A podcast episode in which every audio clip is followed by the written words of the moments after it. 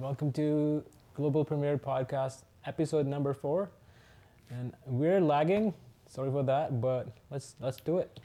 Yes, it's been a while, but it's good to be back on the block. Yeah.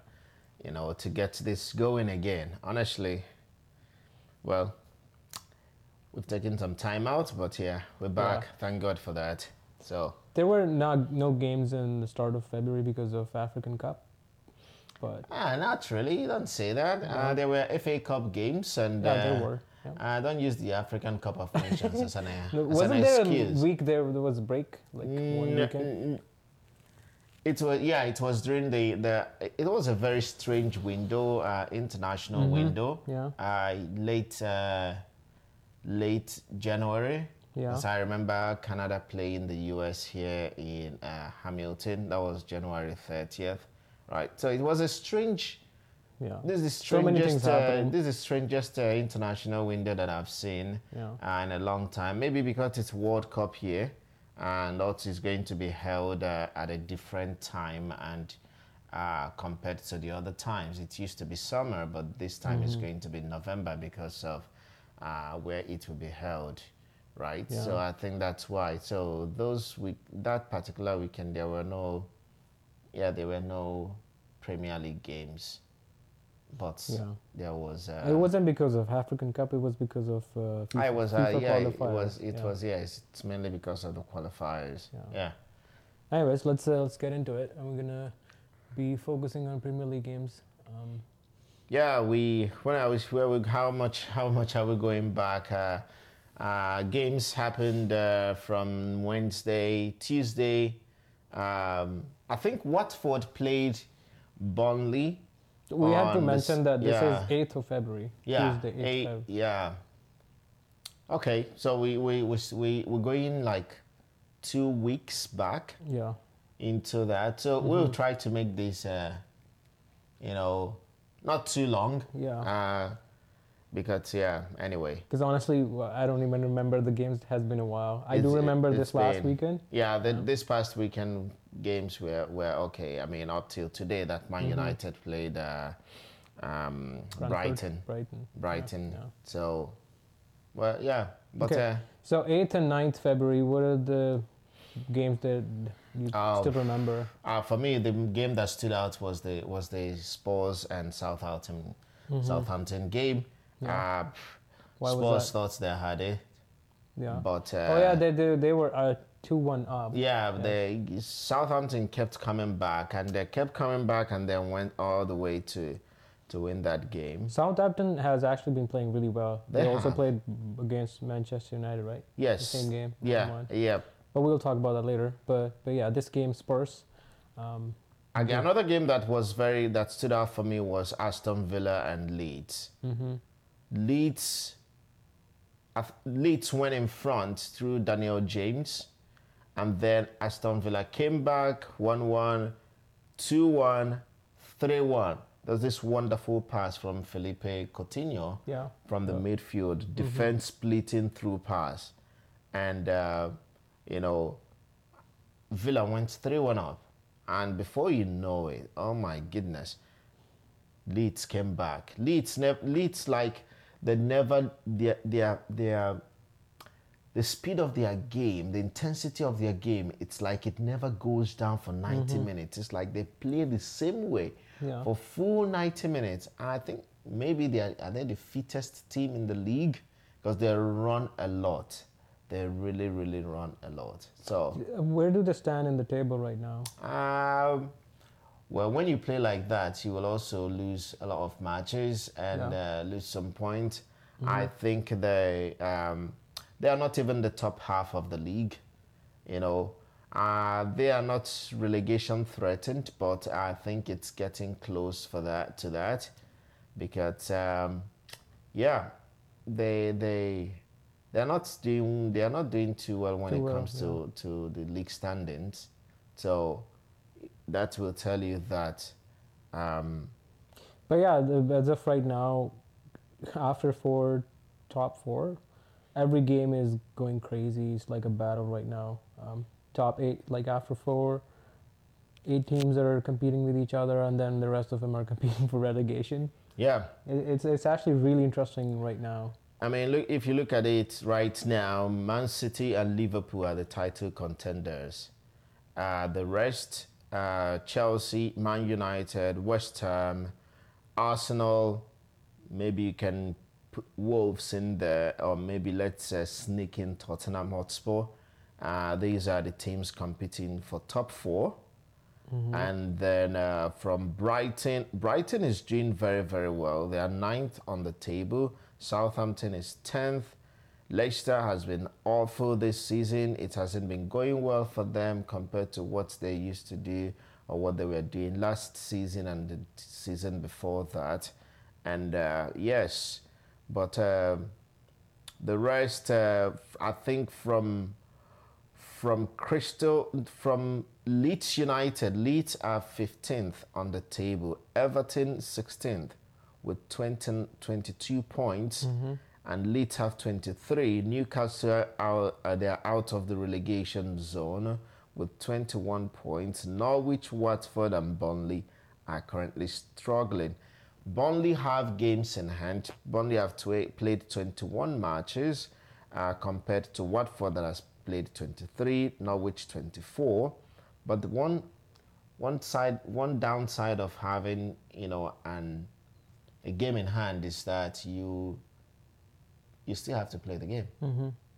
and yeah, which puts them under pressure. Exactly, and as well, you're playing maybe against oppositions that are trying to also escape relegation. Yeah. Like the Burnley Watford game, you think maybe Burnley will win that game. They played at home.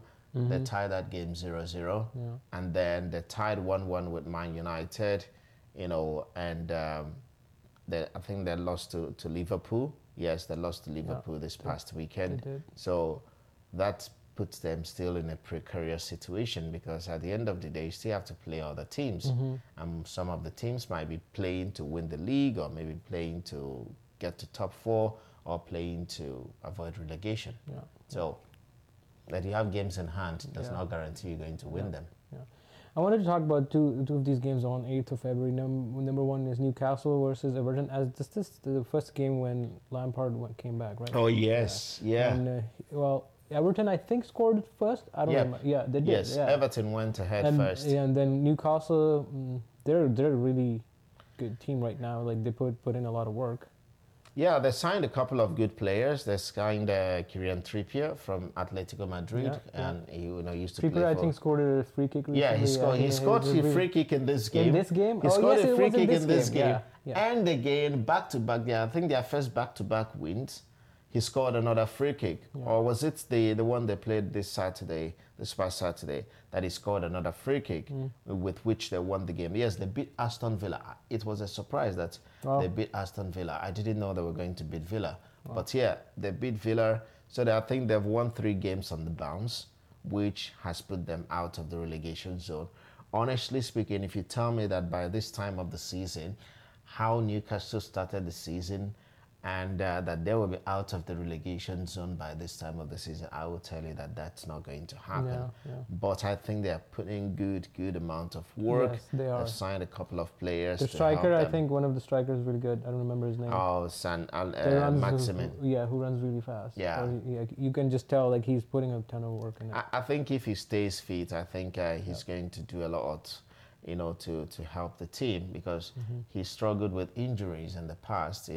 He can come in, play maybe 45, 60, 70 minutes, and before he's out injured, and maybe he will not play the next game because he's still injured. So if they keep him fit, if they manage to keep him fit enough for the rest of the season, they will survive because that guy is a terror. He terrifies defenders. Yeah. He can run.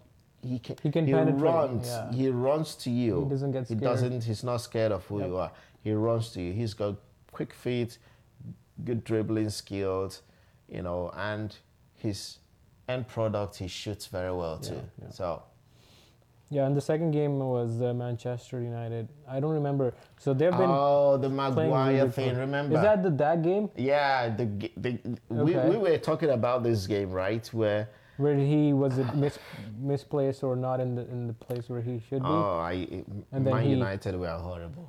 Okay, that's the game. Okay, yeah, yes. they were horrible. He was. They've been horrible, but that was the first game. This was a terrifying, not terrifying on the good sense of it, mm-hmm. but horrible defending from Man United. Yeah. Horrible, I think Manchester United had a really good upper hand in the start of first half. Yes. They missed few chances, but in the second half, they were like doing poor defense. The thing is this.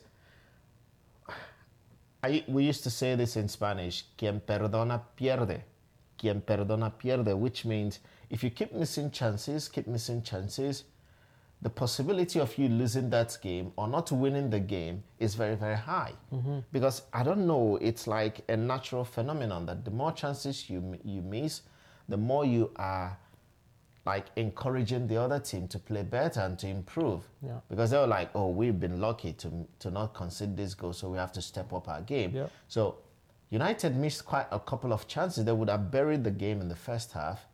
But Burnley came in second half, right on the bar. Boom. They got their equalizer. Burnley is at the last, right? They are the ones in the bottom of the table. Yeah.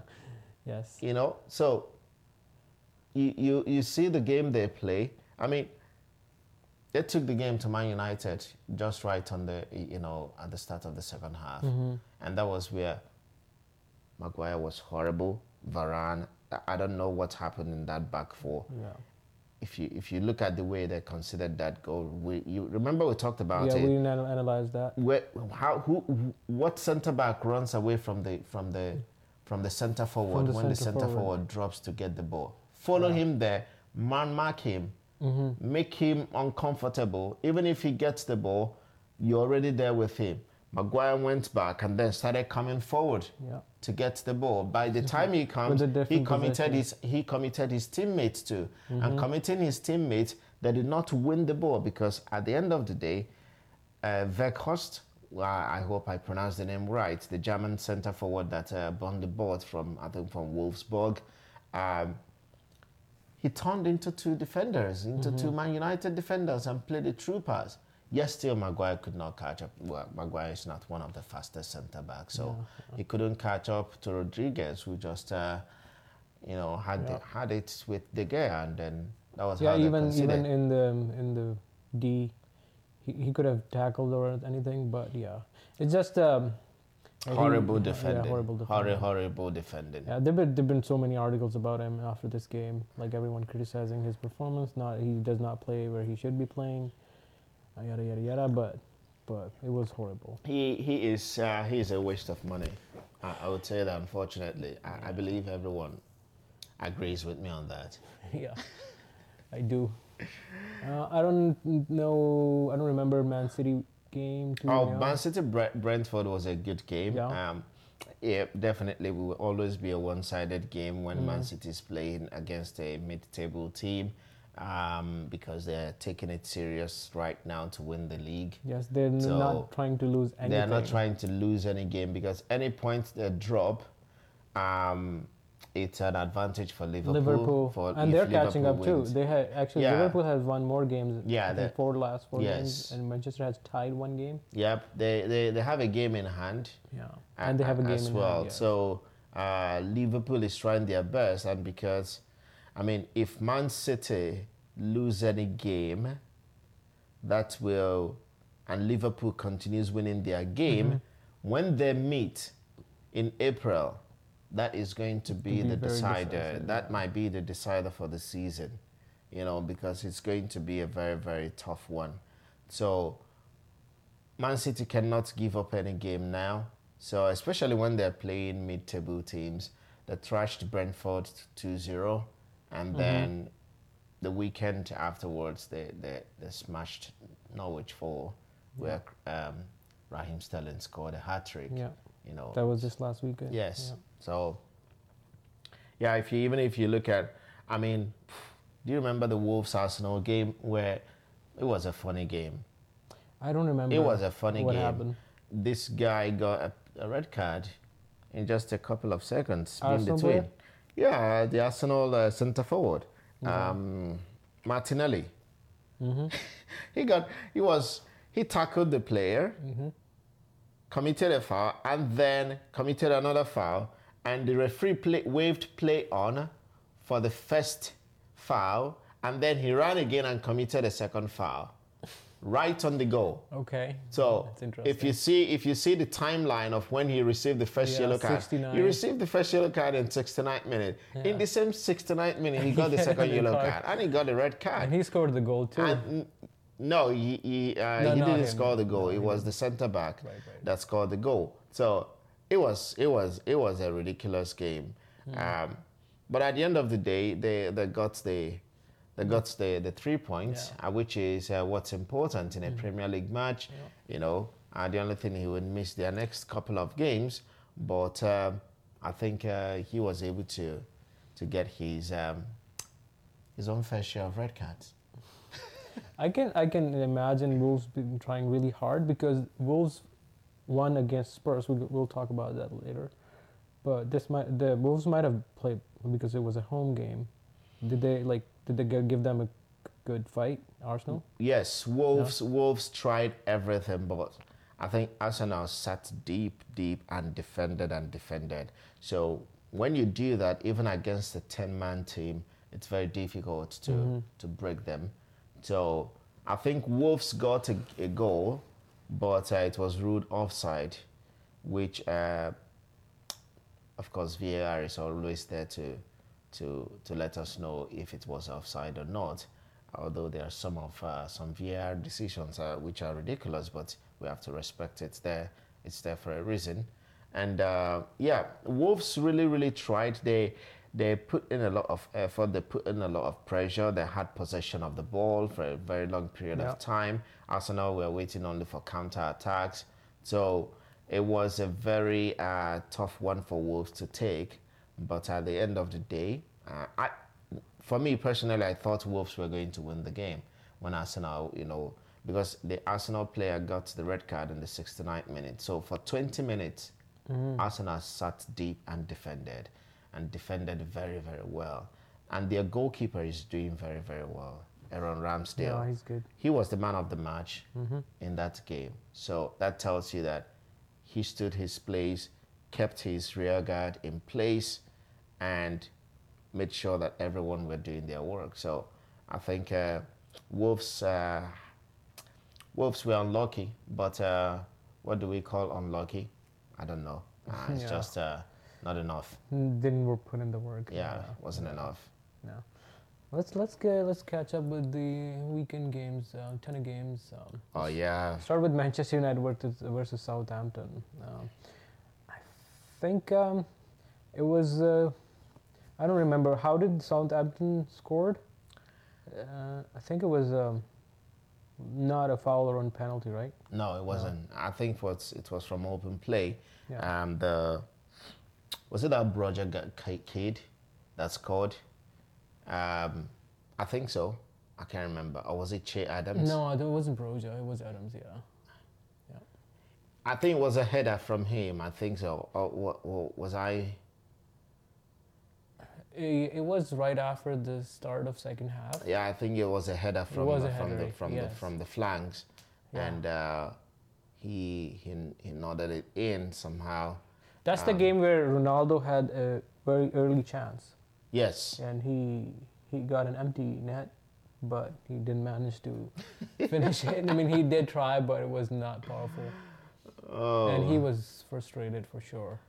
But Southampton, as a team, they're fighting. Well. They have fighting spirit. They will not lose anything. I think they are really drilled.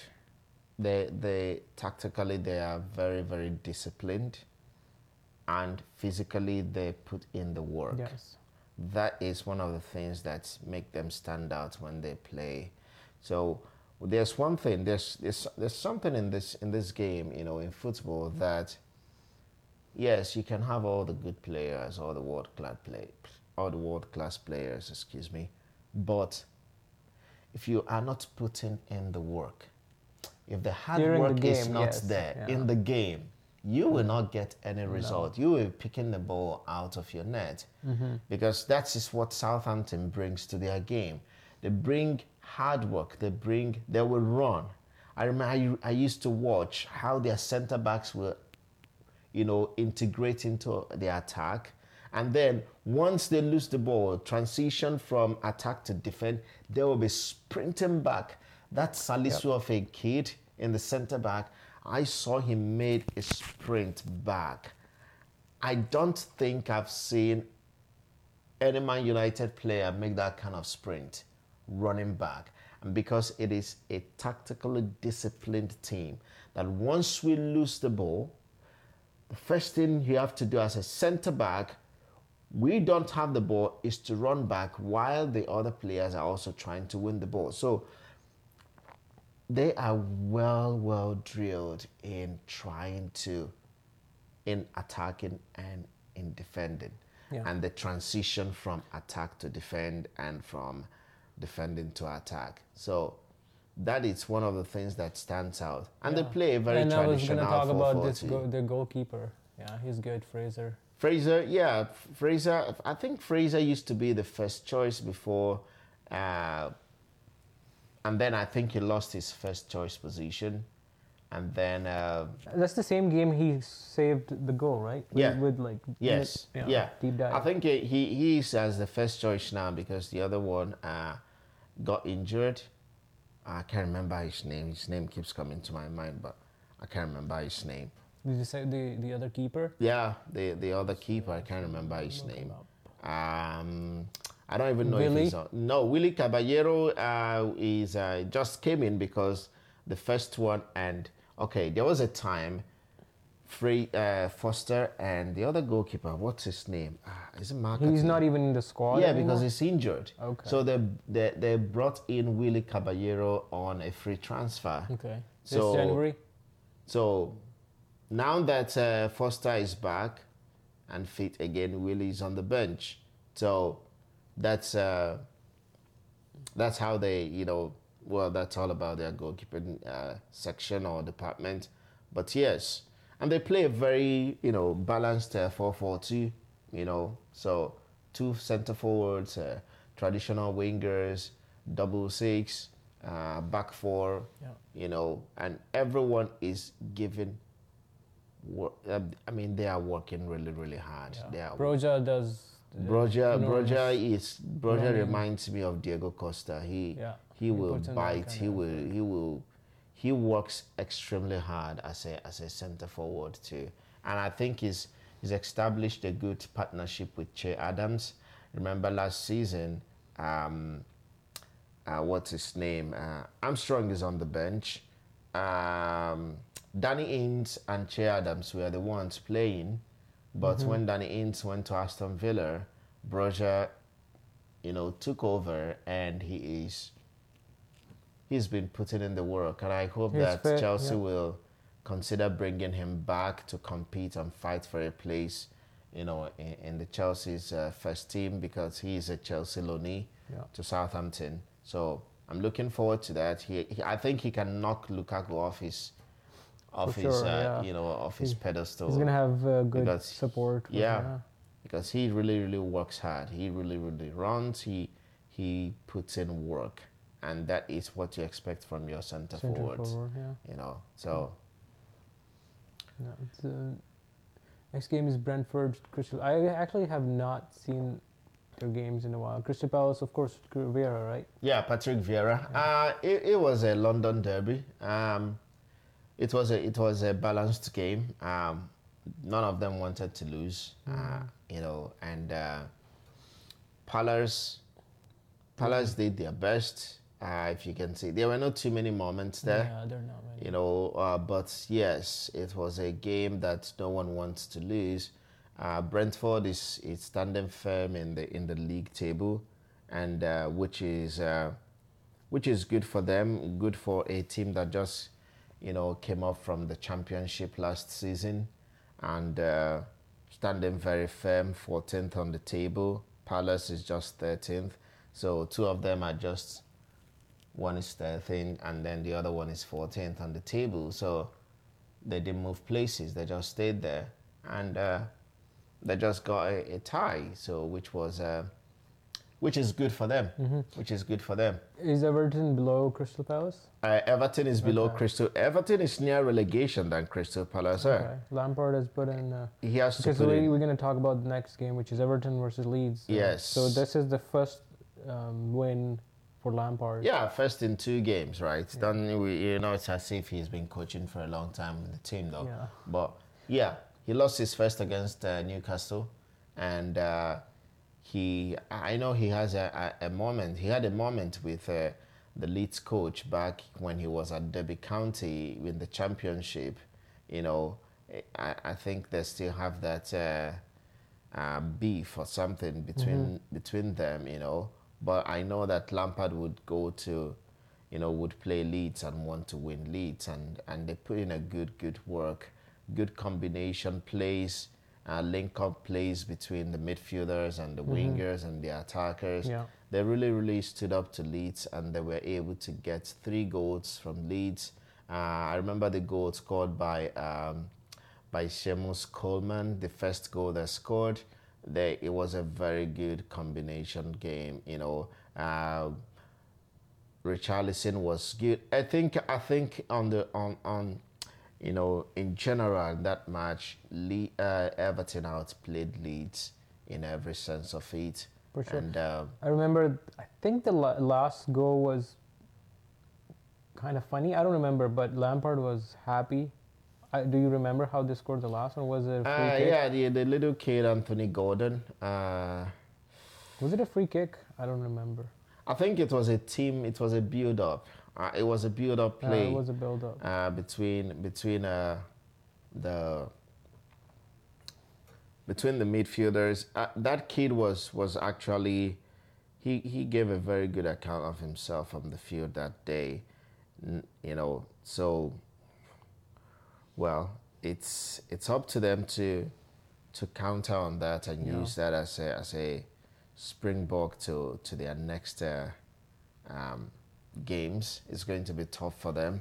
They are in an unusual, position on the table. I mean, Everton. You know, you hardly see. I mean, Everton. Below 15th on the table. But this time around they are way below, and it's as if they are also in the relegation dogfight. So it has to be like. Who wants it more? Has it ever been this interesting, Premier League, or all the bottom teams so close and the top 8 after 4, top 8 teams after 4, or they're so close and then the last ones are also close?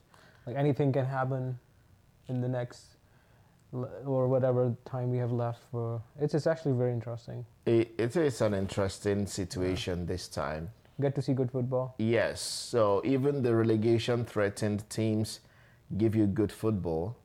Even the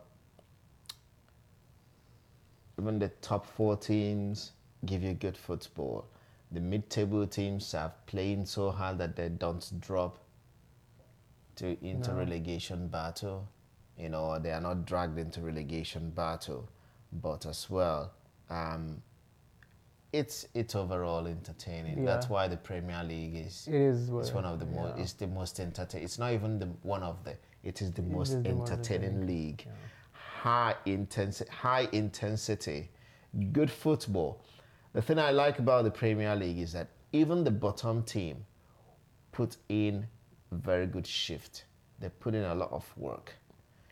It might be that they are outclassed and outplayed by the top teams, but as well. You get good, solid football from the bottom teams. And it gets more interesting when the bottom teams play against each other because it's fight, it's war. Yeah. Which is this next match, Watford versus Brighton. They're both, I think, Brighton is the same team that played against Manchester United. Brighton is doing very well. Yeah. Brighton is doing very well this season. But they're at the bottom, right? No. It's Burnley at the bottom, right? But it's Burnley that's in the bottom. Brighton is 9th on the table. Okay. 9th. And I think this is their highest position since I know about them in the Premier League or since they came up to the Premier League. And Yes, they lost today to Man United, but that was their first loss in 6 games. So that tells you how good they've been coming this season. They play very, very good football. Honestly, if you remove the top 4, besides the top 4 teams, I think Brighton plays better football than Man United, plays better football than even maybe Arsenal. They are workhorses. They are not tired. They never get tired. They play good football. They don't just kick and follow.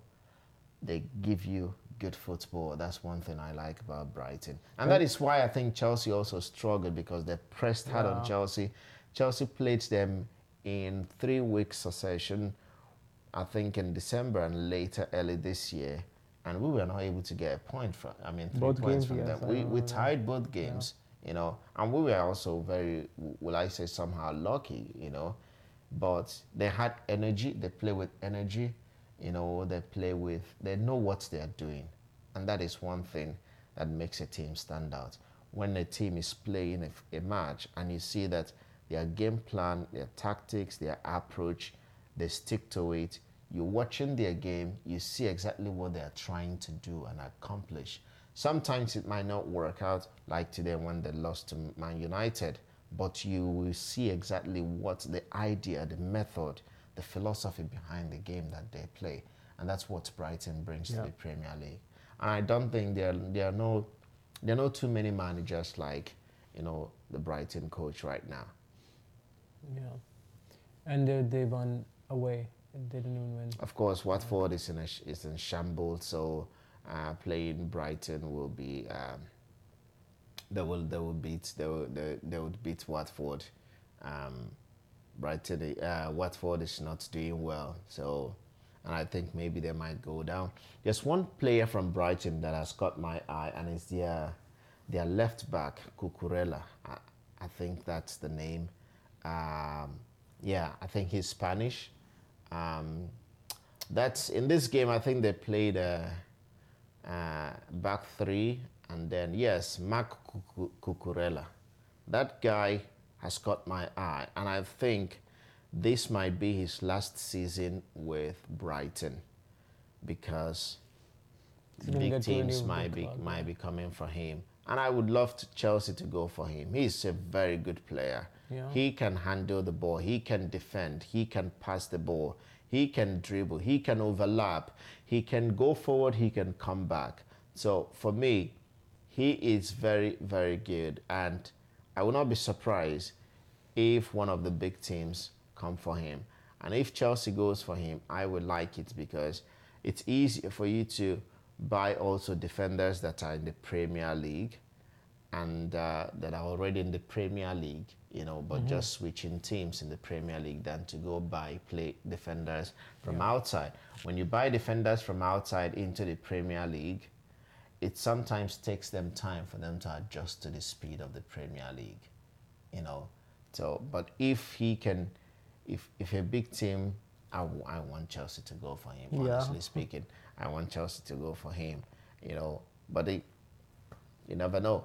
But that can happen after the season, right? That would be at the end of the season. Yeah. That would be in the summer. You know? Also depends on how long his contract is. They always have a buyout clause. Yeah, okay. If Chelsea offers some amount of money that passes his buyout clause from Brighton, Brighton will let him go. He's a midfielder, though. He's a wing back. He can play as a left fullback and also as a wing back. So if Brighton plays a back 3. Then he becomes a wing back, which means he can go forward and he can come back. But when they play back 4, he becomes a full back. But also, being a full back, he has the ability to overlap, you know, join the attack, integrate into the attack. And then as well, once they lose the ball, you see him flying back. I saw him today play against Man United. He was very good too. He can put in good crosses into the box too. So these are the qualities you expect from a wing back, and also from, you know, a wing back, full back positions. So that's one thing that Brighton is very good. I like the way they play football. They really give you decent football to watch. So yeah. That brings us to the last game of Saturday, which of course Man City 4-0. Raheem Sterling scoring hat-trick. Man City. There's nothing to talk about, honestly speaking. They're top-notch. They're not leaving any stone unturned. They're just taking all chances they have. In top shape. I think, as we mentioned before, they don't want to lose a single game going forward because they don't want Liverpool haunting them later in the season. Yes, they have to keep winning their games. And they want to win with big margins. Like scoring 4 goals away. You know, I think last 3 seasons, Norwich pulled a surprise on Man City, and Norwich beat Man City. When? I think that was last 2 seasons. Okay. And it was a very, very huge surprise for Norwich everyone. Is the same club that you picked in your fantasy league, the striker. Yeah, one of their strikers is in my fantasy league. What's his name? Not Pukki. I removed Pukki. Okay, you removed Pukki. Yeah, I removed Pukki. I mean, they're not going to get me goals all the time. Mm-hmm. But where is Norwich standing right now? They are third to bottom. Okay. Yeah, they are third to bottom on the league. On the league table, funny enough, they used to be the last on the league. Oh, they did. Yeah, them and Newcastle, where it used to be. I remember Newcastle being. But I think also they've tried to win some games this season as well. So it's a very, very tough fight going down there from the 15th to the 20th on the league. But those that have like 10s, Norwich got 17 points. Watford 15. Watford have signed lots of players, but I don't know the quality of the players that they've signed. They changed their managers, brought in Roy Hodgson, and I don't know if that would do them any good. I don't really know, but time will tell. But I think it will be very, very, very sad if Watford go down. Seeing the number of players that they've signed, just that maybe the quality of those players are not there. And but we'll see. It's pains that they might go down, because when I see Leeds United, when I see Everton, definitely Everton will not go down. If they continue playing the way they played against Leeds United, they will not go down. I'm sure Lampard is going to put in a lot of work on the training ground, and because of his personality and because of his achievements as a player, he will want to transfer. He's won big titles, yes, of course. Yeah. He will want to transfer that style, that desire, that passion to play good football and to win. Yeah. He's going to transfer that to Everton, and Everton will go up the table. The same thing that Stevie G is doing with Aston Villa, These are 2 solid world-class, Premier League midfielders that are now into coaching, Because for me, in the past, 10, 15 years, if you ask me the best midfielders in England, it would have been Stevie G and Paul Scholes and Lampard. I mean, not in that order, but 3 of them were the best midfielders in their time. Yeah. They were top of the highlights every weekend. Yes, every weekend. Imagine Lampard used to get 20-plus goals every season. Yeah. Every season. If you look at Paul Scholes' stats as well, some say he's the best central midfielder in the history of the Premier League. Some might argue that, but yes, he scored lots of goals. Stevie G also scored lots of goals. Frank Lampard scored lots of goals. So those 2 right now, Stevie G and Frankie, as managers right now, they are going to make sure that their players work really, really hard because they know the benefit of a very, very good work ethic. Hard work pays off, and those 2 were very, very hard-working midfielders during their time. So you can have watched them play football and down their coaches, and then you go in and put a shitty work for them on the. We're going through the era of like Crystal Palace of Patrick Vieira too. Who else? like we growing up, we watched these players playing. Now they're coaching, so it's a new era. They're giving that philosophy back to their new club. Exactly, it's interesting to have them. Good old memories too. Yeah, right? I wish another player that I wish was or is coaching right now in the Premier League would have been Roy Keane. So imagine Roy Keane against Patrick Vieira's team. My God. That will be something else. Like imagine they start fighting on the sideline. That will be something else. So I don't think they will fight, but I can imagine how their players will approach the games, because there we are. Oh my goodness, I can never miss Arsenal Man United games when Roy Keane and Patrick Vieira were the captains of Man United and Arsenal. Mm-hmm. It was fire. Yeah. So I wish Roy Keane was coaching in the Premier League, but anyway. Yeah. Let's go Sunday's game. 4 games, Liverpool versus Burnley. I don't remember. I didn't watch the game. Yeah, Liverpool had it tough that day. I'm still amazed. Why is it still 0-1? Yeah, but they had it tough. Remember, Burnley is fighting not to go down. They're gonna. You have to put in a lot of work. Yes, you have to put in a lot of work against a top team like Liverpool. One, not to concede a lot of goals, because the more goals you concede, can make a big difference at the end of the season. It can make a lot of difference, when at the end of the season. So true. Liverpool tried until they had this set piece which Fabinho scored. It was a corner kick. It happened at 40th minute. So yeah, it was a corner kick, and he met it. He met it. And then I think the keeper saved it, and then he rebounded again. Yeah. He followed up. He never took his eyes off the ball. Mm-hmm. He followed up. I think it was Mane who first put in a header, and then the keeper saved, and then he bundled in that's what happened. The goal. So that was how Liverpool was able. If Liverpool had tied that game, we might as well have said, forget about title race anymore, because Man City was always going to go for it. We're going to go away with it. Yeah. But yeah. Another game that I liked was the Newcastle Aston Villa. Newcastle won again, their first time of winning 3 games on the bounce this season. And it was a free kick from Kieran Trippier again. Trippier, yes. Unfortunately, he ended with an injury, and I just read that he will be out for 2 months until May. Really? Yes. So it was this game that he got injured? Yep. He got injured in this game. So he would be out until May. And being out until May means to the end of the season. The season ends in May.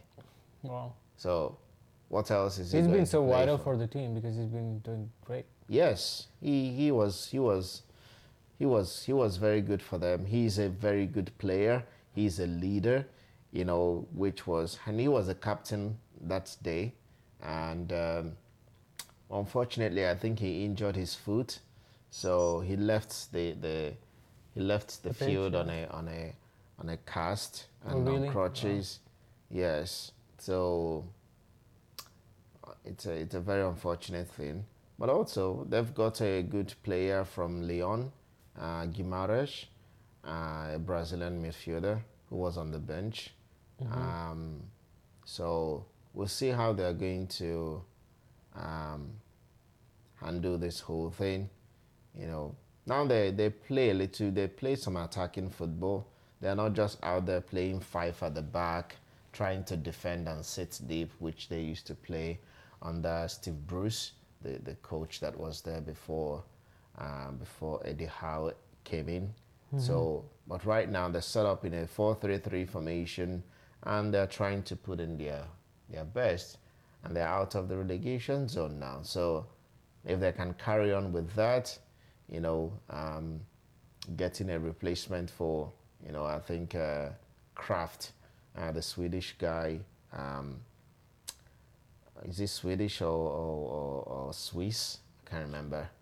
You know, he's going to take the place of Kieran Trippier, but they have to just keep pushing. Who are they playing next? Do they have a big game coming on? I can't remember. You have to check that then, man. So, do I tell you that I have the fixtures of the EPL on my head? But maybe you remember everything. I don't remember everything. I'm not a computer. No, not that one. Keep going. I think they are playing West Ham. It's going to be a tough game. Match. I think West Ham might beat them, or at worst, they will get a draw. I do not see them beating West Ham. West Ham have been a very, very strong team. And for sure, this season, West Ham is pushing for a top 4 finish. For sure. They are pushing for a top 4 finish. So, yeah. So if they achieve that, that's fine. But I think Newcastle will come out for the fight. I think they have players to match West Ham, you know, in the midfield, and they just have to, you know, put in a good work, hard work, you know. In the attack, I think if they have their talisman fit and ready to go, you know, he can be able to get something from West Ham. You know, get some fouls, get some free kicks and penalties if possible. But I think West Ham they're playing home too, and yeah. Doesn't really matter. Doesn't really matter for sure. But I mean, honestly, it doesn't really matter. Yeah. Anyways, let's go to the next game. Spurs, Tottenham. Oh, Spurs and Spurs. Spurs being Spursy. This is their third game they lost in a row, which is really poor.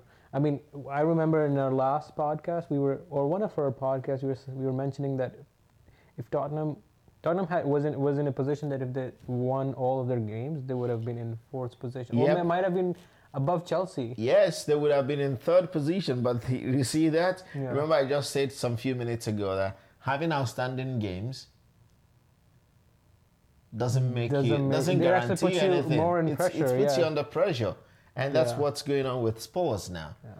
You know, they had a very good game coming back to beat Leicester. Remember that game that they were losing? And then they came back to beat Leicester. And I think that was the last game they won. That was the last game. You know, now they fell into Wolves, fell to Southampton.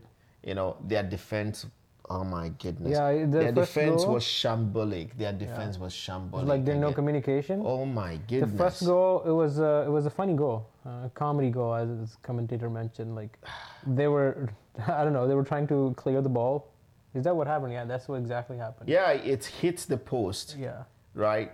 No, it was the keeper was unable to give a good pass. Oh yeah, he made a save and then he cleared it and then he put it in the middle.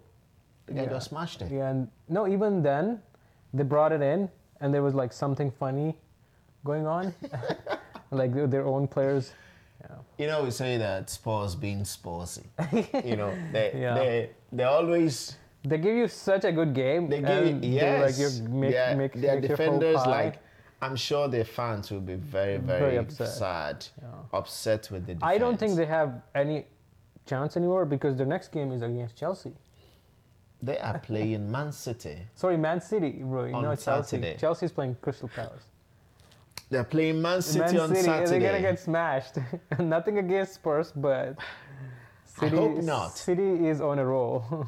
City is on a roll. Oh, you want City to lose? I want something to happen to City so that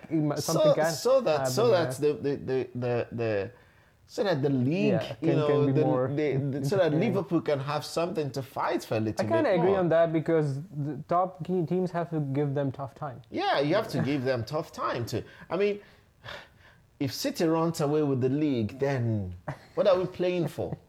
You know, true. I mean, they've got things right because you have to give them credit for that. Mm-hmm. They've got things right. Yeah. Players are all fit. They all know what they are doing on the field. Individually, as a team, attacking, defending, with every phase of play, Man City players know what they are on the pitch for. Yeah.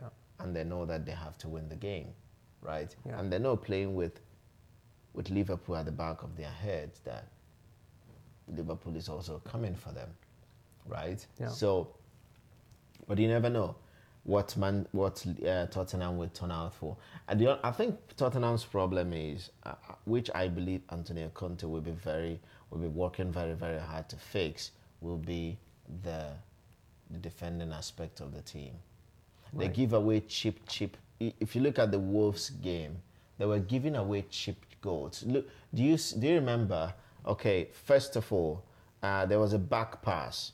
This is like an unforced error. A back pass to the goalkeeper.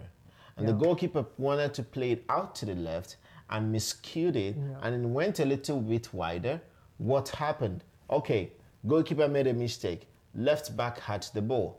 What did he do? He played the ball and then he played it straight to a Wolves player. Yeah, what else? Do we play the goalkeeper for that? No, the ball has already left the goalkeeper's legs, goalkeeper's feet, and went to the left back. So what should he have done? He should have done better. You want to clear the ball. Clear it a little bit high and away, not mid. If you're not in a position that you're like you have less time, just clear the ball, or just put it out of play. Yeah, so the players can come back and save you. Yeah, but it was a really poor. We can blame the goalkeeper for everything, but also, what about the defenders around him there? Yeah. Did Spurs have any good chances? What chances did they have? Well, they were 2-0 down in 18th minute. I think someone scored, but it was an offside. Yeah, they scored a goal. I think Bergwijn scored a goal, but it was an offside or something. Yeah. But I don't understand. Yeah. I don't understand what's going on with Spurs, especially in their defending. The job of the defenders is to protect the goalkeeper. Simple as that. Their job, and sometimes they don't win second balls inside their 18-yard box. That's another thing. It's like once the ball bounces, everyone is haywire. They don't know where the ball is anymore. No one is organizing. No one is talking to anyone. There's no communication, because that is when defenders start looking for the ball. But if there's someone communicating, hey, on your right, left, this, center, go, this, go, go. There must be communication, but I think that there is a breakdown in communication in the Spurs defense. And that is why they've been conceding comic goals like the ones they've conceded. Yeah. I hope they beat Man City. They come up with the plan. And let's see. I will just sit and enjoy the game, because if I put my heart on Spurs, that would be Spursy. You don't want to get attacked. And they might just lose the game altogether. The only reason why I want it to be a very good game, balanced game, is that it makes the title race more interesting. So sometimes when you're playing a really high-stake game, sometimes you perform better. Of course. Conte might come with a great plan. He might come with something, and before you know it, you see that City have lost a game, because City has not lost a game in so much long time. Yeah, 6 games. Very long time. It's been a long time since City lost a game. Yeah. I think they're tied, but they haven't lost in a very long time. Yeah, the last game there, I think one of the only game that I can remember that they tied was against Southampton, who seems to have an antidote for them on how they can stop them in their tracks, right? They don't fear City. They don't fear City. Yes. They go match them power to power physically, and then try to get some points from them, or maybe they don't beat them, but this season City has not beaten Southampton home and away. 0-0 in the first leg, and in the return 1-1. Yeah, yeah. But City has matched Chelsea home and away this season. What about has Tottenham won against City or lost in the first game? I can't remember what the score was, but I don't know. I can't remember, but, it's a game that I'm looking forward to next weekend. So it's going to be a good one. Yeah, which brings us to the last game of Sunday. Oh, Leicester. I don't remember. I didn't watch highlights. I watched the game. Leicester bottled it. I think Leicester is copying from Spurs, that they lead and then they bottle it. Yeah. I don't know. Leicester will winning, and before you know it. Oh, they were 2-0. Look at when West Ham scored the last goal. The last corner kick of the game. The last. And West Ham is good on goal. Oh, corners. Yeah. They are good on set pieces. Yeah. They are very, very good. Very good. Top players. Know, West Ham scored first. Right. Okay, Bowen. Yeah. Before you know it, Leicester came back. 1-1. 2-1 up. You played the entire half on top. Yeah. 90th minute injury time. What happened? Corner kick. Yeah. We have to give credit to what's the manager's name? West Ham's manager. Oh, David Moyes. Moyes, yeah. He's I exactly don't remember, but he was criticized a lot, and he had to let go, right, from his job. He was let go from West Ham. He was let go from West Ham. He came was back let go West from Ham? West Ham. Really? Yes. Is that what happened? And after his season, he came back, and that's where they are now. Where did he go when he was let go? They were not doing well the time he was let go. Right. But yeah, this season he's been appreciated. Last season they finished strong too, but not in the top five. I think this season they are doing very, very well and working really, really hard to try to, get into the top four again. Like Man United winning today. Excuse me. Man United winning today is put them back to 5th position, and they are now Man United is back in the top 4. And West Ham is 5th now. But that can change. Anything can change there. Manchester United have played more games than other teams, right? No, Man United still have outstanding games. I think Man United have West Ham have played more games. Oh, not true. Man United and West Ham have played the same number of games. Okay. So Man United has 43 points and West Ham has 41 points. So just 2 points difference. West Ham have to keep up now. Yeah. Depends Manchester also United have to, of course, keep up. Exactly. It also depends who they are playing next, right? West Ham is playing Newcastle. And,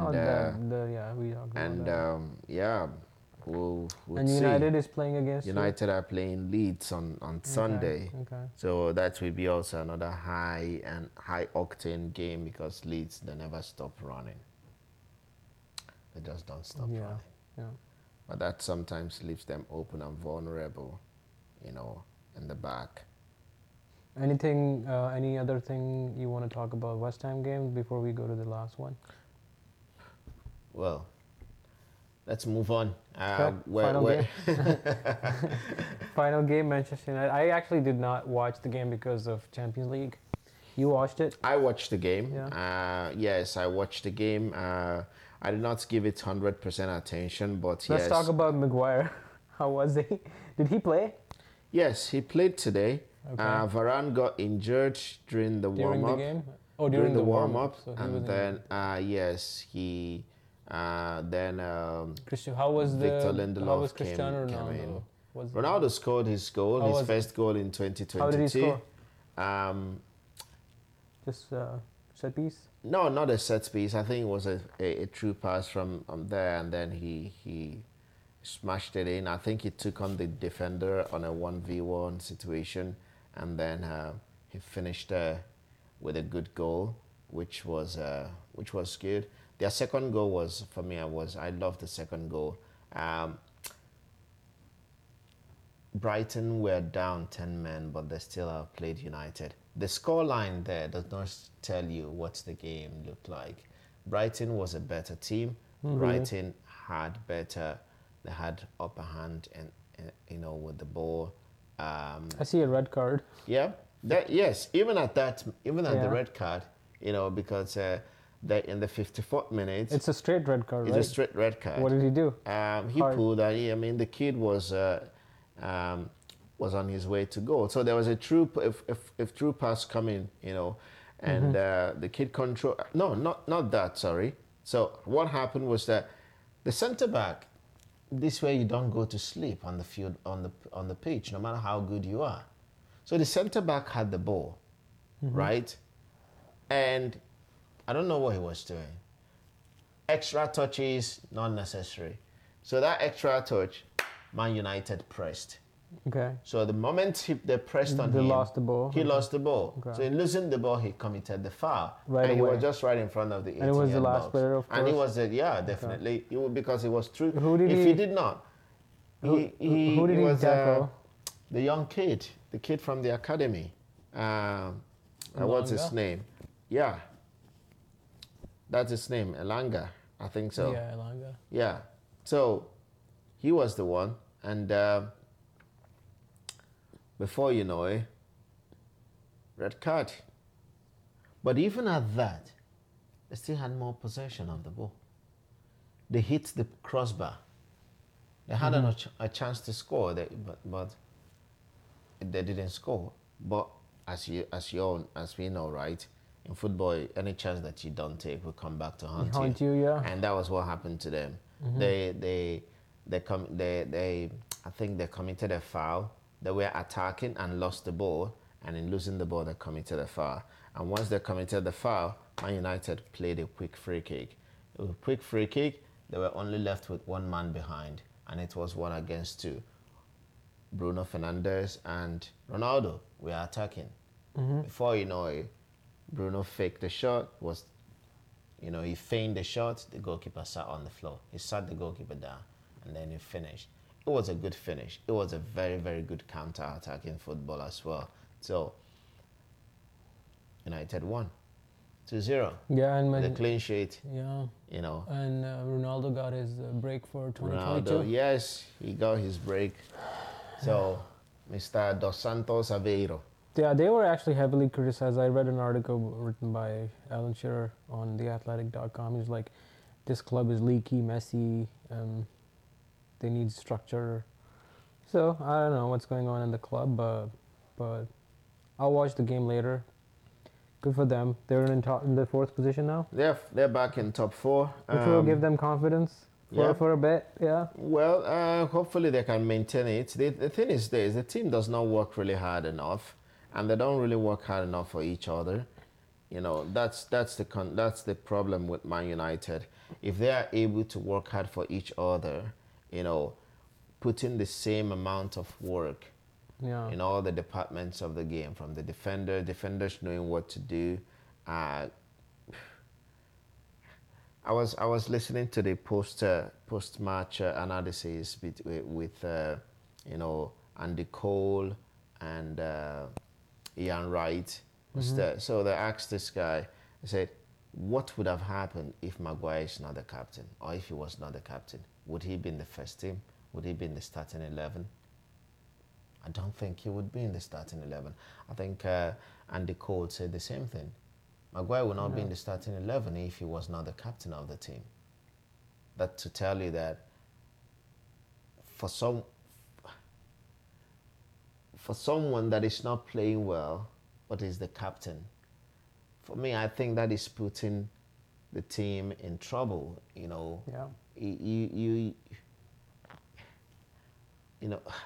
I don't know how to put it, but he has to be sat on the bench for me. Yeah. Who do you think he can be replaced? You have all the centre backs there. It's not as if they don't have centre backs there. Varane is there. Varane felt sick today, so but you have Lindelof there, and you have Eric Bailly there, and you even still have Jones there. I think so. You still have Phil Jones there. So if you have Phil Jones, and one thing is this, when you are a player on the bench and the player that is on the field is not playing well and he plays the same position that you play, but he's not being substituted or he's not being, you're not getting game time. It's like, what are we doing then? They don't get them wrong. Yeah. But it will take a lot for the coach to decide that to sit Maguire down and play another person because he's the captain. So that could cause problem in the dressing room. That could I don't know, but I think he has to sit out for a while. Maybe give him a break, tell him, have a chat with him. This is what games have been looking like for the past 3 weeks or 4 weeks. You're going to take a break. Someone else is going to play. And after that, you can come back. Sometimes that helps players to be able to, He's actually the Manchester United manager. He's in a tough position because sometimes he has to sit Ronaldo down. So he has to he has to decide. These are hard decisions. Yeah, if he can do that to Ronaldo, then why not Maguire? I mean, I know Maguire is the captain because it's what it could, be aimed at. But when your captain is not playing well, you can have a chat with him. It also takes humility from the player to put the club first before his personal goals and his aspirations, wanting to play all the time.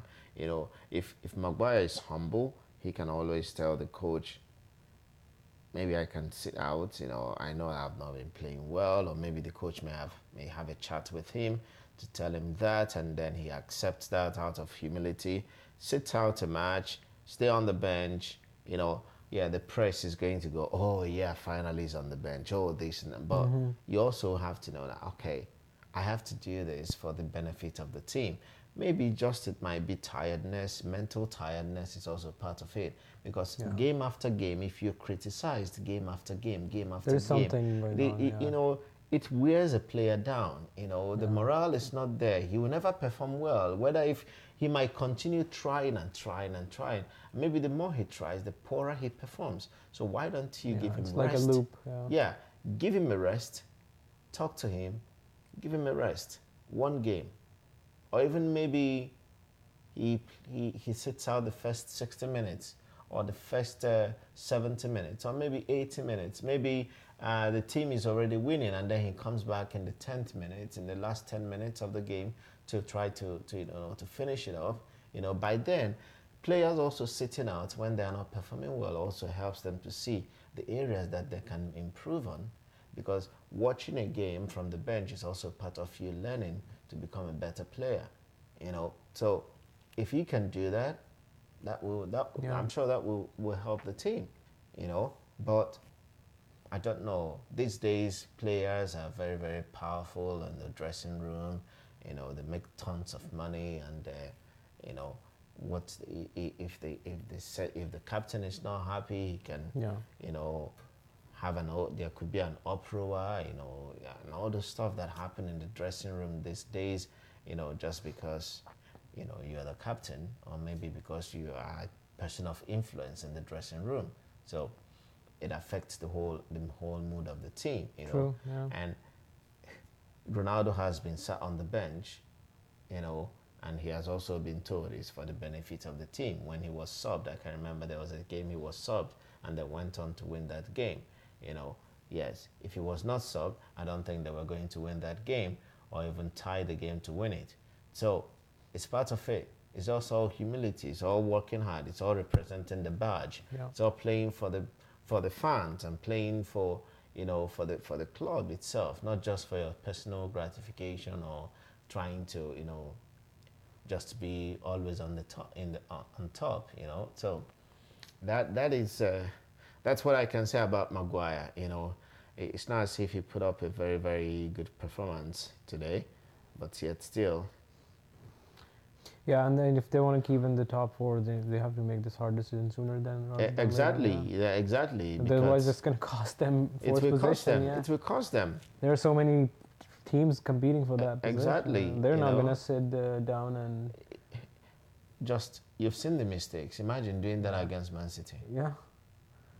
Yeah, you'll be battered. As of right now, there's no space for mistake. There is none. Yeah. This is a very crucial time of the season for everyone. Yeah. So, but. Yeah. That's all for the games for Premier League. Week 25 of the Premier League, done and dusted. Yeah. Chelsea did not play this weekend. Oh yeah, Chelsea did not play because they played the Club World Cup final against Palmeiras, you know, which they did win. Which we did win. Yes, I'm a Chelsea fan. Makes him happy. So yeah, it was a nervy game for me as well towards the end, because Palmeiras were coming hard on Chelsea. Yeah. But we were thinking that it was going to go for penalties. Yes, because it was the second half of extra time, right? Yeah. That we got the penalty. Was it Ziyech? No. It was Kai Havertz that scored. Kai Havertz, yes. He scored in two finals for us, Champions League final and the Club World Cup finals. So keep it on, Kai. We love you. So, I guess, we did not play. We were to play Arsenal this weekend.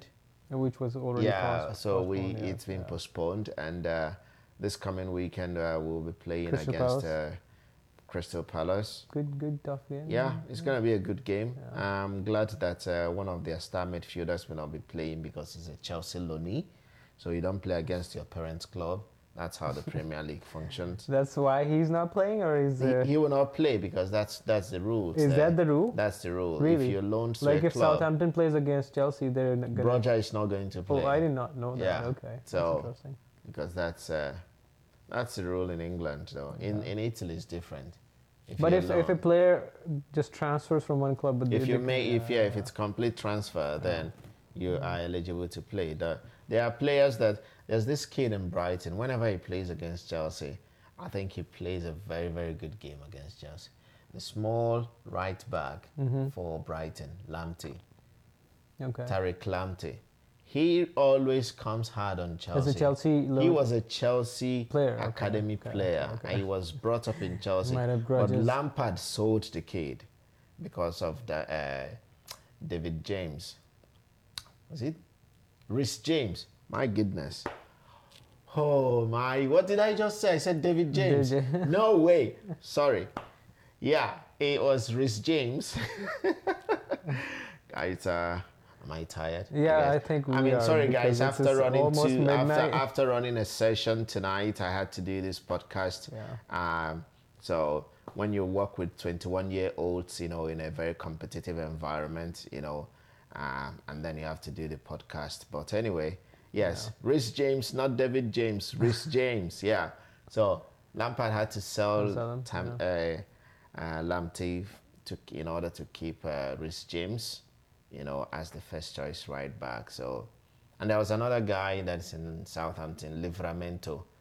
He plays as a left back. He's a very good player too. I don't know why we sold him, but we have lots of left backs that are not even functional, I would say. Alonso can be good sometimes. Old age is coming, and we had to loan out Emerson to Lyon. And Babaraman, it's in Reading, and we have to. Chelsea develops a lot of good players too, so they have to loan them out. But I think next year is going to be difficult, because there are some rules from FIFA about the loan, so we might be forced to sell a lot of players, because we have a lot of players on loan out in Europe and in England. So, hopefully, we'll see how that works. We can actually do a podcast about something specific about Chelsea, like their academy. Yeah, they develop. I think they are the best academy in England. Trust me, the number of good players that have come out of that academy, not just in the past, but actually right now, you know, and then other clubs in England playing, you know, so. But anyway, before we finish, I was going to mention, just for the audience, that we're planning to make content for our YouTube channel, which is going to be not more like podcasts, more like presentations about match analysis. Yeah. That's what we'll call it. Yeah. Or some technical stuff, or physiological stuff, fitness stuff, like content about that. So stay tuned. Anything else you want to actually? Yeah. Well, guys, thank you for lending us your ears. Yeah, listening to us for and our ranting about the Premier League, the best league in the world.